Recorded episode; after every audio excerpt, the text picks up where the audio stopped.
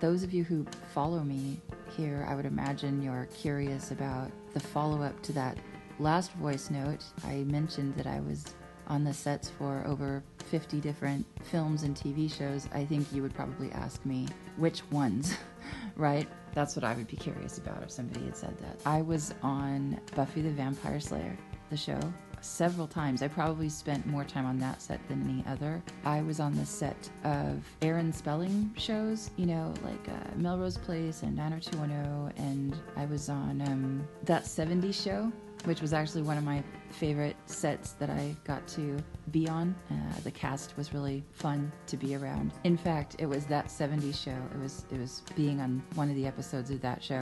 That's the thing that I most often get messages from my friends about to this day. They'll message me and go like, "I just saw your episode. It's so weird seeing you on TV."